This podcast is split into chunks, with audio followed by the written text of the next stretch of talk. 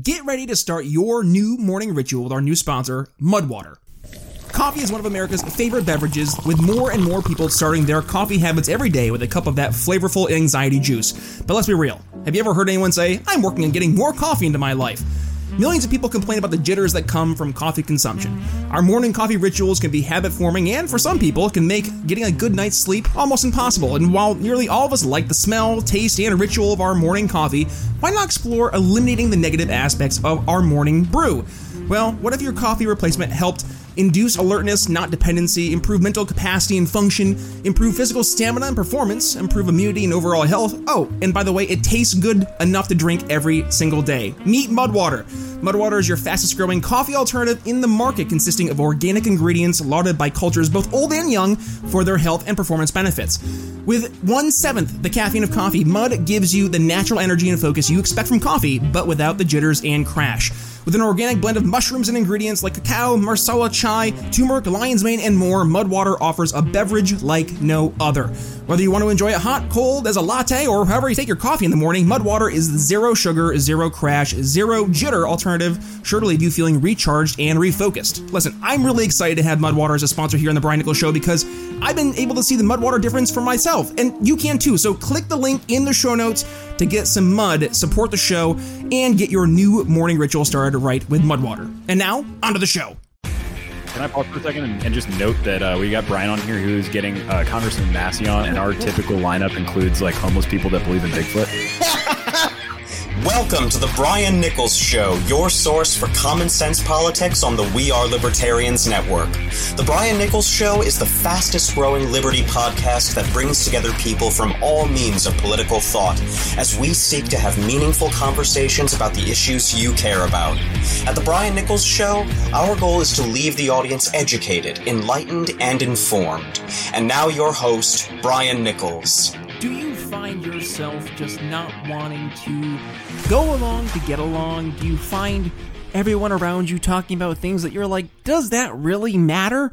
Well, you're at the right place because, yes, this is Brian Nichols here on The Brian Nichols Show, and today I am joined by the former vice presidential nominee for the Libertarian Party here in 2020, Spike Cohen. Now, Spike joins the show because, yes, we are looking at things through the lens of sales, building value, and solving problems. And believe it or not, when we start talking to people about the issues that they actually care about, and not the issues that we think they care about. And that includes what we see in the news right now. People don't really care about that stuff. They're being told to care about that stuff and being scared into believing and caring about this stuff. But let's talk about what they actually care about. What are their main concerns, those bed bug issues? Spike Cohen joins the show to dig into that and more. So without further ado, on to the show. Spike Cohen here on The Brian Nichols Show. Brian, thanks so much for having me on, man. Absolutely, my friend. I, now, this is not the first time that we've been able to do a podcast together. We actually, during the campaign, we ended up being on a, a show together as we got down to the uh, the wire before the election, and it was funny. We ended up talking about what I wanted to have you on the show today, and that is how do we sell liberty, right? This has been yes. the focus of my show now since really since August. Um, you know, I was like my day job, I'm a sales executive why not apply it to what we're doing here in politics? And we're trying to relate these ideas to people on a real person to person basis. So, how about this? Because obviously you were the vice presidential uh, candidate for the LP, I think you mm-hmm. had one of the best platforms to advocate liberty. And I think it'd be great for folks who maybe aren't familiar with you uh, in your, your campaign, but also your past history as a libertarian activist to get to know who you are. So, Spike Cohen, who is this libertarian activist turned vice presidential candidate that found himself at the top of the libertarian ticket? Who is Spike Cohen? So, uh, well, first of all, my background's actually not in politics. My background's in business. I actually started a web design company uh, when I was 16, and I grew that into a pretty successful company. And uh, I had a pretty life changing event that made me realize that I had spent enough time at that point. It had been almost 20 years. Uh, I had spent a good bit of time uh, making money, and I wanted to focus on what really drove me, which was on telling people that we can live better lives by being more free. And that what actually led to that was uh, I was diagnosed with MS after two uh, really weird years of trying to figure out what was wrong with me. They finally confirmed that I had MS. And uh, that wasn't the devastating part. The devastating part was when the doctor uh, talked to me about my treatment options and said the the point of of the the goal of your MS treatment is to try to slow down the rate of progression of your MS so that it's not much different than just the regular rate of, prog- of of of decline that we that we experience as we age. That hit me like a ton of bricks because I thought it doesn't matter. You have MS, you don't have MS, you're perfectly healthy, whatever. We're all just kind of slowly declining until we're not here anymore. And and, and then I got even more depressed because I thought, you know, hundred years from now, none of us are going to be here. All that will matter is what we have left behind. What legacy have we built? And I started thinking, what do I want my legacy to be? And I realized I want my legacy to be telling people that we don't have to live this way, telling people that we can be more free, helping set America free and set the world free for that matter. And whatever to whatever extent I can be a part of that, I, I, I wanted to do that. So I retired from my company and uh, started full time with with podcasting and libertarian activism, but mostly just in the messaging realm, in the entertainment realm, more so than actually you know doing the electoral politics work. I just wanted people to know they could be more free and as I was, you know, getting out there and, and getting the message more, kind of marketing outside of traditional libertarian circles, uh, which is why so many people in the LP had no idea who the hell I was when I when I first ran. Uh, the uh, but when as I was doing that and talking to people who had never heard these types of ideas that made so much intuitive sense to them, but it just took someone saying it to them for the first time, and I thought, you know, the Libertarian Party needs to have people at the top of the ticket who are not just principled and not just you know act you know real libertarians quote unquote but actual like are, have a have the ability to spread the message of liberty in a way that connects with everyday people. Because if we do that then it's going to work. And i thought well I ran a, I I started a successful business from nothing, largely on my ability to uh, you know sell products to people and and and you know t- turn a turn an angry cold call answerer into someone into a client within a four or five minute period. Uh, I uh, you know why don't I try applying this to uh, the you know to to running for office. So I ran for uh, the vice presidential nomination, which, as you know, and, and your viewers may not, or, or your listeners may not, uh, it's uh, it's not a slate or it's not it's not where we pick our presidential candidate and then they pick their running mate we actually run separate campaigns. So I actually ran for and won the nomination for the vice president, uh, and then I ran in the in the general with Jo, and uh, that really just drove home everything that that I already had believed up until that point. That when you meet people where they are, and I, I literally met them where they were. I went to 35 different states, uh, over 70 campaign stops, talked with tens, uh, well over 10,000 people. We're estimating around 15,000 people uh, that came out to all the different events. Um, and connect with them and actually explain why they're facing the problems that they're facing, that we actually care about the problems that they're facing, and that how our common sense solutions are the way to fix it, uh, we can bring them home. We can bring them to liberty. It just takes someone making that connection with them. Wow. Yeah. That. I mean, well, candidly, right? That's what we've been doing here on the show, especially since August, because I realized that there was a really right. big void. Um, you know, in in a lot of that that kind of approach to and it sounds tacky but like selling liberty but at the end of the day everything in life is sales I've, I've, said this yeah yes. you know either is you're selling yourself a product an idea or in this case we're selling liberty and, and i think there are a lot of people out there who are absolutely desiring, craving this alternative. I mean, we're recording today here on, on January 6th, and we just watched the Capitol be, be stormed by the yeah. um, the MAGA rally. And Yep. There's a lot of folks in the GOP who I've been seeing on social media. They're like, I'm done. Like, I can't anymore. And in to them, yep. they're yep. looking for the alternative. So I, I then will turn this to you, Spike. I, am curious because you, you started to allude to it, right? You went across the entire United States, 35 uh, states to be exact, right?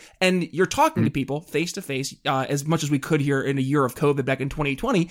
But one of the yep. things that we're trying to do in sales, like you said, is while we're meeting them while they're where they're at, also talking to the issues that really are the issues that are already in their mind. So, Spike, when you're out on the road, you're talking to folks, what were some of the top issues that people were reflecting to you saying, Spike, if you're vice president, this is an area I hope you can help me with? Overwhelmingly, what I heard was and it all boiled down to the same thing which is government was making is making my life unnecessarily difficult so here's the type of stuff i heard I'm not able to work right now because I've been deemed non essential. my business has been shut down because I'm not a big crony business and I can't, you know, I can't lobby the politicians for me to stay open. So the average of five or six customers I get a day can't come to my business, uh, you know, because we have to stop the slow slow the spread of COVID while we're all crowding ourselves into into you know big box retail stores every day. Um, and uh, I talked to people who uh, had criminal records that you know uh, for for victimless crimes, usually like drug possession and and and petty drug sales crimes. Who now they aren't able to vote. Now they aren't able to own a weapon. Now they're not able to get a good job. Now they're not able to get a business license. They're not able to leave the state. Um, I talked to people who they can't afford the cost of living. They can't afford the cost of healthcare. They can't afford the cost of housing. They can't afford the cost of higher education. Uh, I talked to people who one of the biggest re- reasons they came out was because they wanted to hear uh, our take on what was going on with police brutality and the and the protests and the riots, especially uh, in the in some of the more urban communities that I, I would go into, like in Oakland and in, in, parts of Des Moines and and other places that I went to. You know, they wanted to hear they they knew Trump's take and they knew Biden's take on it, but they wanted to hear ours. But overwhelmingly overwhelmingly, if you distilled it down into what the actual message behind it was, is I am scared because I don't know how I'm going to be able to make ends meet, if I'm going to, you know, be if my kids are going to have a better future than me, if I can even afford for my kids to have the things that they need, and much less be able to, you know, thrive and and, and prosper and, and advance.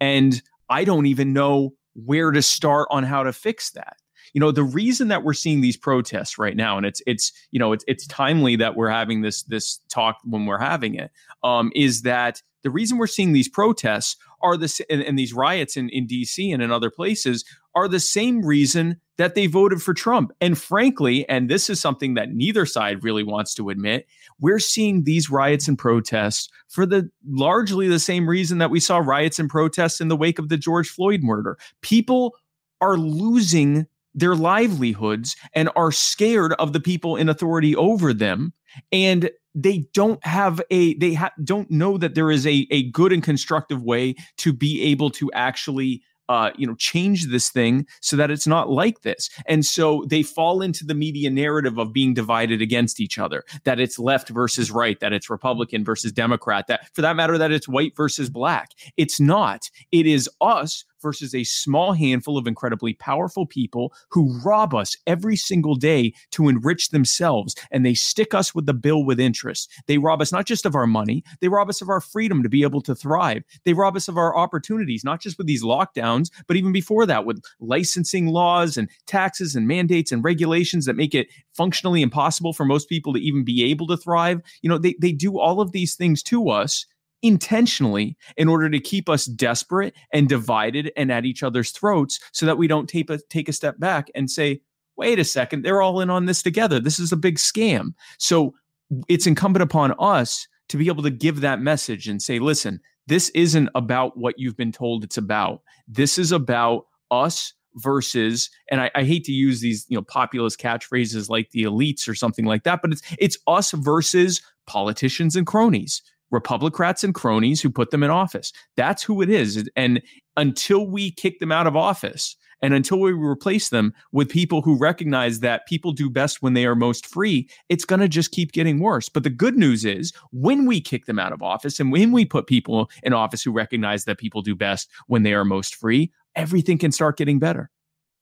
So then the question, of course, the age old question as well, Spike, how do we do it right and we go towards um, a sales approach in my you know looking at yep. the situation i say well you know one of the main things you, you hinted at fear people are afraid they're scared of tomorrow and Yep. The, the sad reality in sales, and this is just a fundamental, you know, aspect that we have to to gra- you know grasp with, is that people buy based on emotion, and then they rationalize that decision after the fact with logic after and reason. Fact, yep, yep, yeah. Yep, yep. So if we know that going into the fact, right?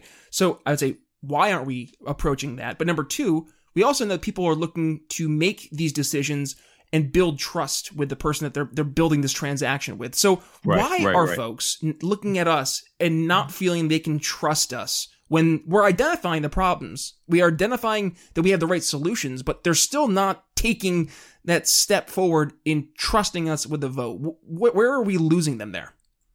So I would say first of all that 90% of people don't even know we exist or they might have this vague idea of this party libertarian party something like that but you know they, they just remember that they'll see us on the ballot as one of those other options that they've never heard of before and that's about it. And then of that 5 to 10% of people who actually do know who we are the vast majority of them think or at least a, a, a solid majority of them think yeah, you know what? Your ideas might be better or they might not be better. But if I don't vote Democrat, we're going to get those Republicans. Or if I don't vote Republican, we're going to get those Democrats, which we can go back to why why that's actually an intentional thing that how that actually ends up happening. But, you know, going back to your issue, I don't think our biggest issue is necessarily that people don't trust us. Hmm. I think our biggest issue is that most people have no idea who the hell we are hmm. and have never Fair. even heard our ideas.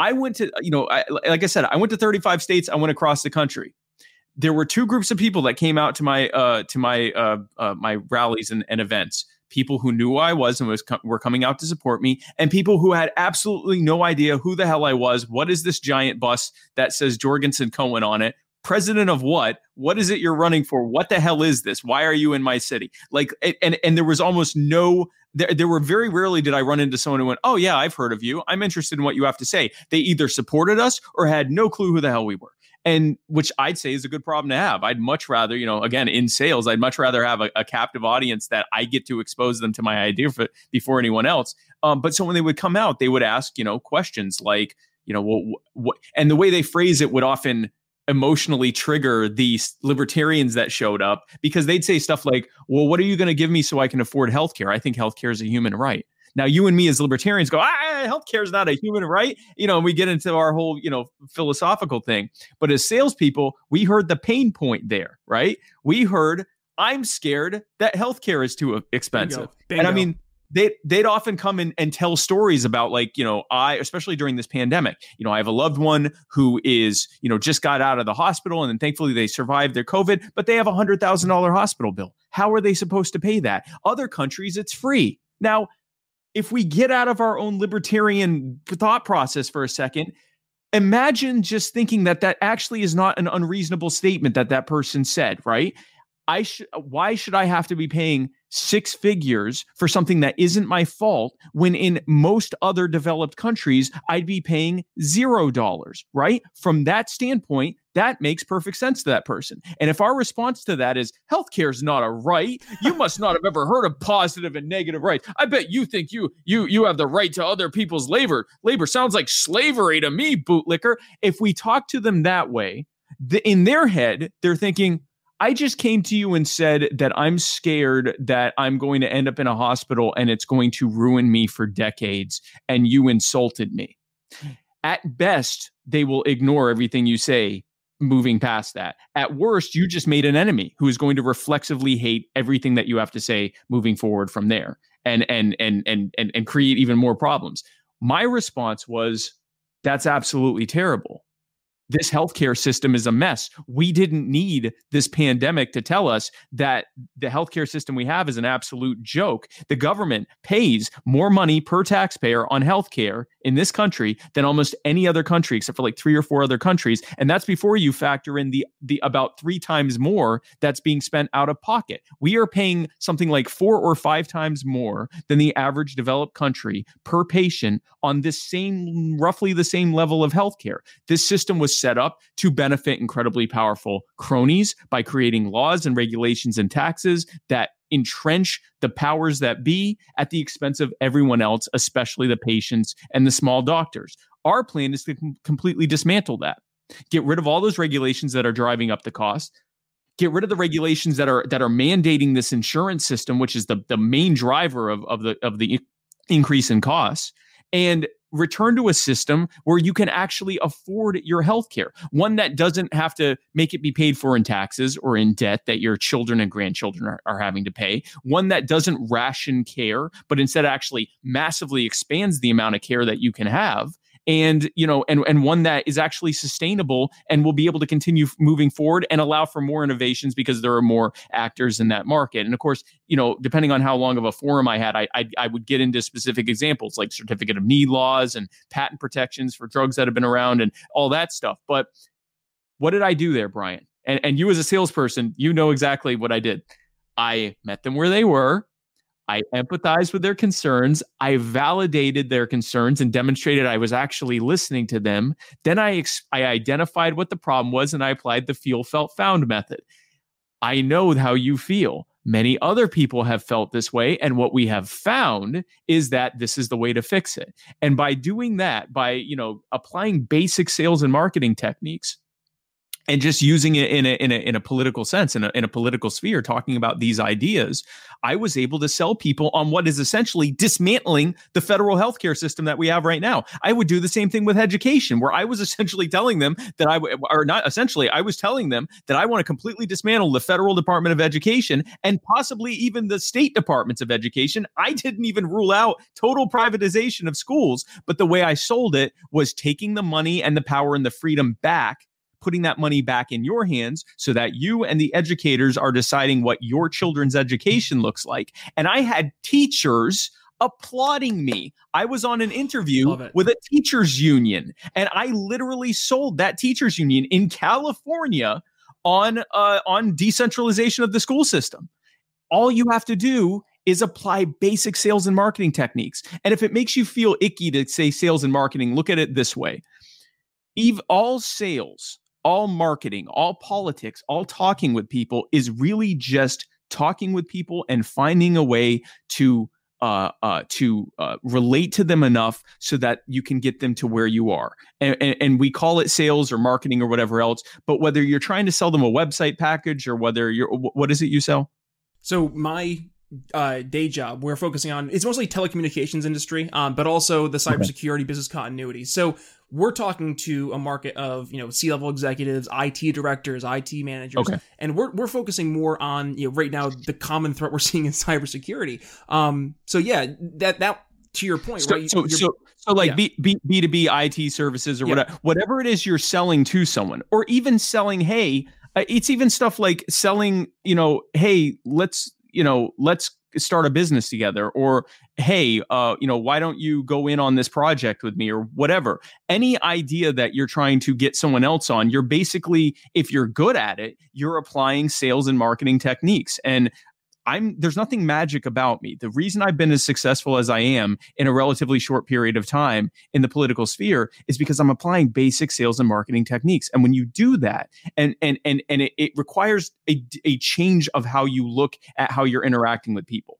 You're not you're not pushing your libertarians often believe that the best way for us to sell our ideas is to present the most logical argument ever and if we present this argument, they will just, you know, be in awe at how, you know, flaw, flaw proof it is and how, how flawless it is. You know, we present this logical argument and they go, my God, look at this argument. I can't find a single logical problem in it. I, there's no way I could refute this unless I was to engage in logical fallacy, and I'd certainly never do that. I'm a libertarian now. And that's not how most people think. Some of us think that way, but that's not how most people think. You have to Uh, meet them in an emotional level and connect with them and you can very quickly move it to a logical level but the first thing you have to do is demonstrate that you give a crap about them. And the best way to do that and hear me out is to actually give a crap about them. How about that? How about that? And then once you do that it, it all kind of flows through. You connect with them listen to them ask them questions. I, I, had someone that asked me, and I know I'm this is quite a run-on answer, but I had someone ask me. They said, "I want to go to my local, you know, community groups and invite them to come out to my events." I said, "No, no, no. Say you'd like to go to their events, and when you go there, ask them questions, and when they answer them, ask them more questions."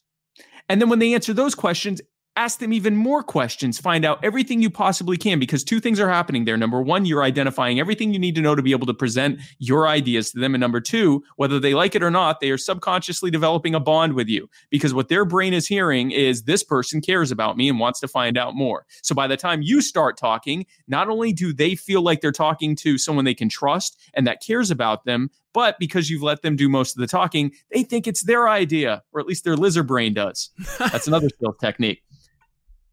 I Spike, did you watch the new movie um Soul, that new Pixar movie? I have not. No, no. No. Okay. Spoiler alert. It's it's not a, a, any you know crucial plot you know revealing moment, but there's there's one part in the show where um the guy who he's getting a second chance at life um mm-hmm. his body is being taken over by another soul, and the other soul is experiencing his life, and he's at the barbers that he usually goes to and in his talking to the barber, and he's told the, the person who's taking over his body right now, you know, this is the barber I usually go to. He's the best barber. He's always wanted to be a barber. His number one thing he can do is be a, the best barber out there. And, you know, right. the person who took over his soul is now sitting in the chair and they start talking to him, say, Hey, you know, it's, it's amazing. You've always wanted to be a barber. And they're like, well, you know, I, I didn't really always want to be a barber. They're like, really? He's like, no, actually, you know, I, I want to be a veterinarian. And then starts this progression of a conversation in which the, the main character gets to learn all about their barber. And as they're leaving the, the, the barber shop, he's like, Hey, you know, I didn't know all that stuff about you. He's like, Well, you never asked. And, you know, I'm actually really yep, glad you yep, did today. Yep, and that established in the movie a, a long lasting bond that wasn't there before, but all it took was a genuine asking, Hey, what's your problem? And, and that's the part, Spike, that I think a lot of people don't realize is that when we ask people, What's your problem? They're going to tell us. Yeah. and they're going to tell us their way and that's okay i had in oakland i had someone come out and uh, I was in an area. It was probably I don't know, probably 70, 80 percent black, and and we had a lot of of African Americans, a lot of uh, Jamaican immigrants actually that came out, and they were asking me all these different questions, and it, it, was interesting to see. We had the libertarian crowd and the local crowd that that came out, and the libertarian crowd was stuff like you know on what day are you going to end the Fed? And I'm like, day one. And they're like, yay, like, you know, that kind of stuff. But then the other, so then I, we, I had many different questions, healthcare, um, housing, gentrification, all these different things. But one person asked me, and the reason I always point this out is because of the way that they, that they asked it. He, he said to me, you know, he was talking about the fact that, uh, you know, his children that are going to school hear almost nothing about African American history, especially local African American history. They hear about European history, they hear about Roman history, they hear about early American history, they hear, you know, Martin Luther King and Malcolm X and maybe one or two other people, but they're not hearing about like this apparently very rich history of of, you know, civil rights people uh, and immigrant rights people in the Bay Area in Oakland. Why are they not hearing it? And he said, "So what are you if you get into office, what are you going to give us Again, now think as a libertarian what this sounds like. What are you going to give us for us to be able to get uh, you know, to be able to to That's get the education for our All children. he's doing, he's giving us an objection, right? And now it's on you, right, to uncover yeah, the real objection it's on it's up to me to answer it now as he's asking this i'm hearing the grumbling from the libertarian crowd i'm going to give you because what i'm supposed to say is i'm not going to give you a damn thing we're going to take over the world and leave you alone and by the way when you say you're going to take over the world and leave you alone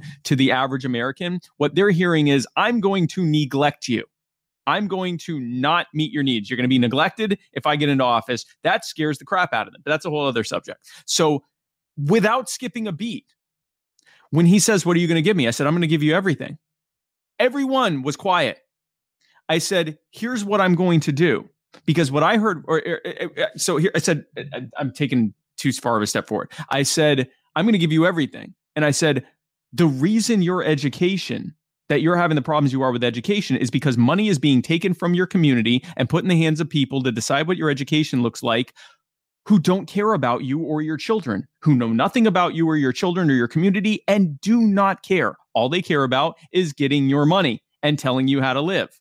I said, our plan is to completely dismantle that and put all of that money. I said, oh, I, I said, I can't tell you how many tens of billions of dollars have been taken from your community over the last 50 years since the federal department of education has existed. But i know it's in the billions. And i can i can tell you that it's in the hundreds of billions that have been taken from other similar communities around the country over the last 50 years. I can tell you that over 2 trillion dollars has been taken and spent by the federal department of education and things have been worse over that time and they've been especially worse in the most marginalized communities like yours.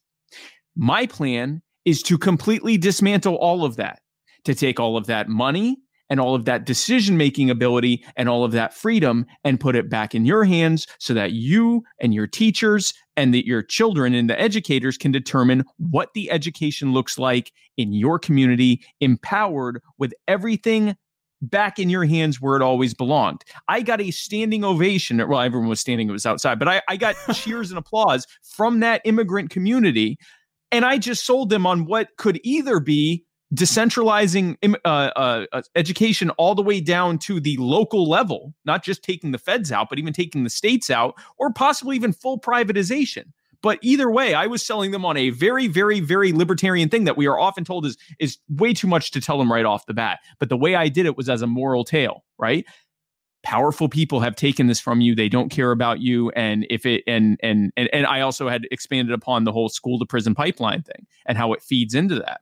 And i said by dismantling all of this and putting it back in your hands we fix many problems just starting with education but moving on to economic issues social issues criminal justice issues. All sorts of things are solved or at least greatly ameliorated when you and your educators in your community are, are empowered to decide what your education looks like and the money is going to actually teaching your children.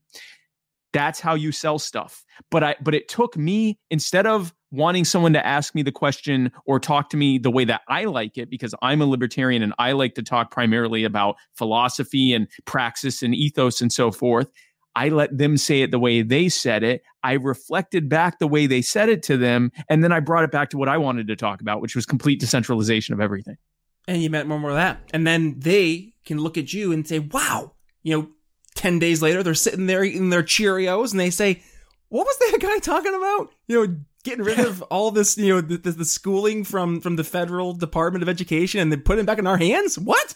And then they start to think yep. about more. And then, and then they go to this, the, the city council meeting and they start asking some questions, or they go to the school board meeting and they start asking mm-hmm. some questions, and then they start causing a ruckus, and that's when the change starts. Spike Cohen. Exactly. There's so much more. I, I, I, looked at the time. I was like, oh my God, we are already at almost half an hour. so here's what I want to do. I want to wrap up here with this. I want to give you a chance to uh, to make sure folks can find you and all the work you're doing. Phenomenal work, and you have been for quite a while over at Muddied Waters Media. I had the chance to be on uh, the writer's block with Matt Wright back in the day. What a great conversation. Oh yeah, yeah, uh, yeah. yeah. And we've been yeah. bonding about AJR lately too. So that's been a lot of fun. But uh, obviously, Spike, you've been doing a lot of work at Muddied Waters. So give uh, folks an overview. What can they expect when they go over and give a subscribe to your phenomenal shows. Absolutely. So we have uh, two shows, uh, two main shows, which are the Muddy Waters of Freedom, which is on Tuesdays at eight Eastern, um, and that is where Matt, uh, that Brian was just talking about, and I, uh, we are co-owners of Muddied Waters Media, and we're also the co-hosts of the Muddy Waters of Freedom. We parse through the week's events and kind of talk about what's happened each week, uh, and give a libertarian perspective on that. And it's a, it's a fun, funny, entertaining show.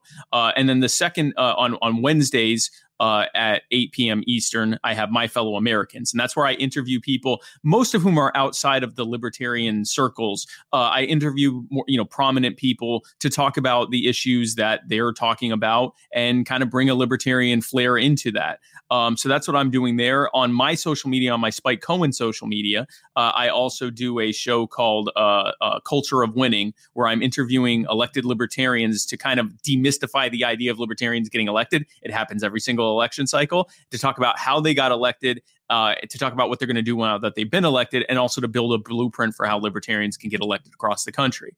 Um, so, you know, Muddied Waters Media is on all different, uh, uh, all all the different social media platforms and on all the podcasting sites. Uh, my my own, you know, political page, Spike Cohen, that's on Facebook, YouTube, Instagram. I'm on TikTok for the kids. I'm rarely on TikTok, but uh, but I'm on Facebook and Instagram and and and, twi- and YouTube and Twitter and uh, and then also uh, if anyone lives near, is this going to air this week? It's actually going to air, so it's going to air next week. Okay, so then this part doesn't matter. You you can leave, you can either leave this in or not. Uh, last week, uh, I th- this last weekend I was in Sacramento, California for the uh, Reopen California Now protest, and I spoke there. And I'm going to be doing more stuff like that across the country. I'm going to be speaking at uh, at protests and events for people who uh, you know are expressing frustration at what government is doing to them and bringing a libertarian message to them man, Spike, we could go on forever, man. So I think this is going to be the starting off point of a, a very happy, reoccurring guestship, if you will, um, here on the Brian Nichols Show. So. Spike, thank I you so much. That. I know you have some places to go, people to talk to. As always, uh, folks, if you're interested in checking out Spike and all the great work he and the crew at Muddied Waters are doing, hit the show notes. I'll make sure to include all the links so you guys can have a uh, easier chance to go ahead and find Spike and all the great work that he and his team are doing. Spike Cohen, thanks for joining the Brian Nichols Show. Of course, man. Thank you. Before we wrap up, I want to tell you about an amazing new podcast. You longtime listeners of The Brian Nichols Show know him well, and that is one Brad Polumbo and his stellar new program, Breaking Boundaries. Join Brad as he interviews top writers, politicians, and thinkers from all across the political spectrum to give you a new perspective you won't find in the mainstream liberal media or right wing echo chambers. From guests like Rand Paul to Glenn Greenwald, Brad is having conversations and focusing on issues that are driving America with the people who are in the driver's seats. So, head over to your favorite podcast app, hit subscribe, strap in, and be prepared for some wild food takes like Rand Paul and his grand mayonnaise conspiracy. Again, that's Breaking Boundaries with Brad Polumbo, available in your favorite podcasting app today. Alrighty, folks, that's going to wrap up my conversation with VP candidate Spike Cohen. Thank you, Spike, because Spike gets it, right? Spike knows and understands that yes, we cannot be the, the guy on the corner screaming at people how right we are. We have to be problem solvers. And once we are problem solvers, we become trusted advisors. And yes, that is how we win the future by building trust.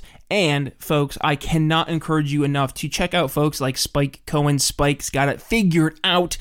And I cannot encourage you guys enough to support Spike and all the ventures he's doing over at Muddied Waters. I will include the link to all that and more in the show notes. So make sure, folks, you go ahead, check out Spike's uh, amazing network and support the work that Spike's doing over at Muddied Waters. Heading up on Friday. What do we have in store for you? Good friend Brad Polumbo returns to the Brian Nichols Show, and we are going to go ahead and discuss the outcome from this crazy, crazy stimulus bill. Uh, we dig into a bunch of uh, crazy payments that are going out there, like to Nigerian princes. What? I know it sounds like an email scan that could only uh, really fool Michael Scott. But let's be real, uh, uh, the United States government, we're only one step behind Michael Scott from a uh, managerial standpoint. So, of course, uh, as we look uh, here into Friday with Brad Polumbo, another fun filled episode coming up in store for you guys. So make sure you hit subscribe and you do not miss a single episode. While you're there, head over and give us a five star rating and review. Tell folks why you are a long-time listener or a brand new listener of The Brian Nichols Show. Why is it that you've stuck around and subscribed to every single episode here on The Brian Nichols Show every single week? Three times a week Monday, Wednesday, and Friday. And folks, if you've not had the chance yet, well, make sure you go ahead and follow me on, uh, well, whatever social media platform uh, I'm allowed to be on this week because Parler's now officially nuked. And I know uh, Twitter and Facebook are, are nuking accounts left and right. So wherever you are, it's at B Nichols Liberty. Follow me while you still can. And in the meantime, if you can't get in touch with me, email me, Brian at BrianNicholsShow.com folks, that's all I have in store for you here on Wednesday's phenomenal episode. Thank you to Spike Cohen for joining us. Looking forward to our conversation with Brad Polumbo on Friday. But with that being said, it's Brian Nichols signing off here on the Brian Nichols Show for Spike Cohen. We'll see you Friday. Thanks for listening to the Brian Nichols Show. Find more episodes at briannicholsshow.com.